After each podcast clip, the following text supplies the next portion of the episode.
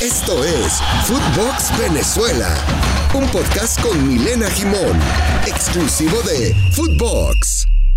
¿Qué tal a todos? ¿Cómo están amigos de Footbox? Soy Federico del Cueto. Esto es Footbox Venezuela. Por cuestiones de salud, el día de hoy Milena Jimón no nos puede acompañar, pero no se preocupen, próximamente va a estar con nosotros como de costumbre en la transmisión del programa. Para mí es un gran honor presentar el día de hoy a un referente del periodismo venezolano como es Richard Méndez, alguien que sigue muy de cerca a la selección vino tinto y que está enterado de prácticamente cada detalle que sucede con este cuadro. Richard, qué gusto saludarte y bienvenido a Footbox Venezuela.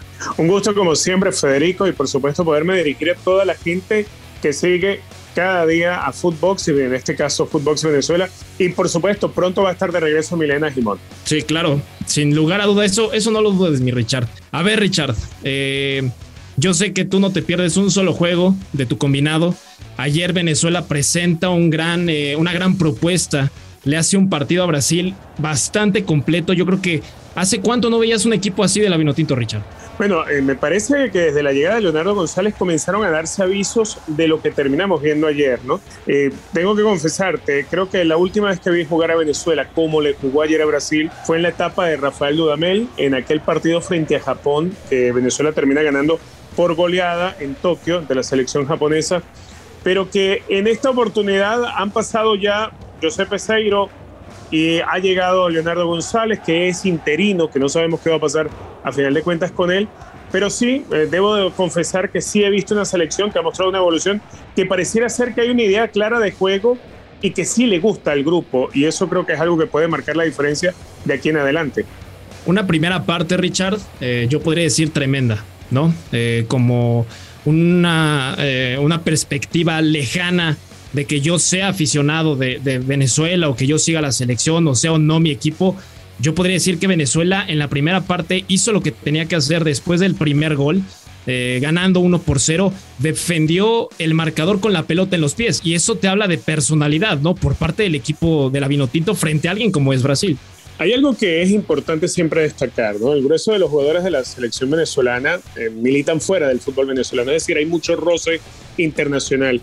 Y no se justificaba como en otros procesos, pues se tiraba el equipo atrás y no se trataba de defender con la pelota en los pies.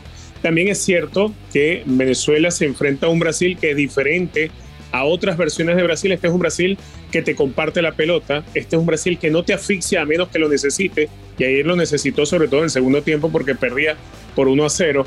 Es un Brasil que incluso te da algunos espacios. El tema era atreverse, era, era ser osado, y eso creo que dentro del planteamiento de Leonardo González de arranque eh, fue así. Eh, tú decías algo que es muy cierto, defenderse con la pelota en los pies.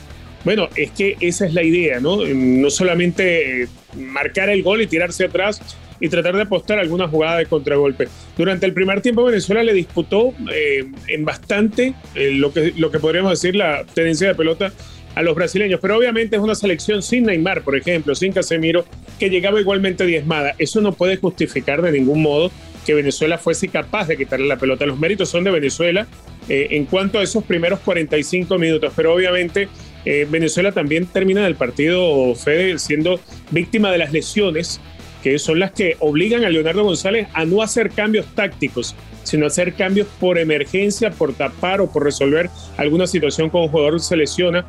Eh, eso también te termina de cambiar y mucho porque el jugador que no trabajó a lo largo de la semana para ser titular, te entra primero a un ritmo diferente y a veces no te cumple. Y eso es lo que termina también sucediendo, no digo que esa sea la excusa, pero termina sucediendo dentro del partido en el segundo tiempo cuando hay que hacer cambios por lesiones. Richard, voy a citar algo que, escribe justamente Milena y, es muy cierto, ¿no? Jugamos como nunca, perdimos como siempre. Ahora es, eh, ahora es Brasil, antes fue Paraguay 2 a 1, antes de Paraguay Perú, antes Argentina, pero podemos decir que Venezuela en todos estos encuentros vendió cara a su piel, ¿no? ¿Qué debemos hacer después de ver todos estos juegos y este último frente al Scratch du Oro? ¿Qué debemos hacer con Leo González? A ver, yo soy de los que piensa que sería absurdo eh, quitarle la selección a Leo González después de esta triple fecha y dársela a otro técnico. Eh, a ver, Venezuela, si bien matemáticamente podría seguir soñando con alguna clasificación al Mundial, en la práctica no existe esa posibilidad. Venezuela no va a estar en Qatar 2022. ¿Qué es lo que hay que pensar? Bueno, dejen que Leonardo González plasme la idea, porque ha resultado, porque se ha visto algo diferente, porque como bien eh, describe en su escrito Milena Jimón, eh, se volvió aquella frase de los 80, ¿no? Que jugamos como nunca y perdimos como siempre, pero es que en los 80 se saltaba de un técnico a otro. Eh, en los 80 no había jugadores mm, eh, militando en el fútbol de Europa como sí los hay hoy.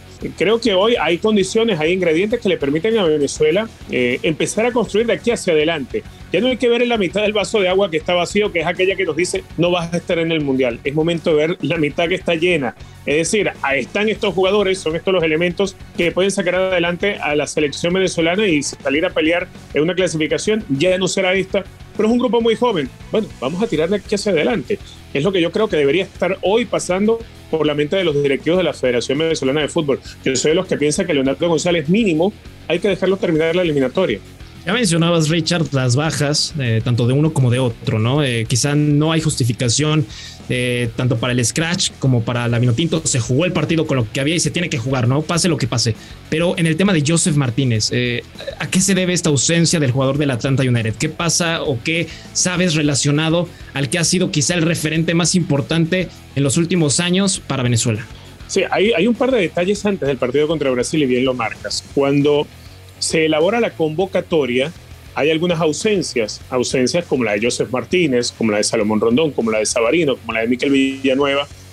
Normalmente cuando se hace una convocatoria de una selección no se emite un comunicado paralelo explicando los motivos por los cuales cuatro de esas ausencias no están en la convocatoria. Es decir, eso es algo que hay que responder cuando estás en una rueda de prensa y se le pregunta al técnico por qué la ausencia de tal o cual jugador.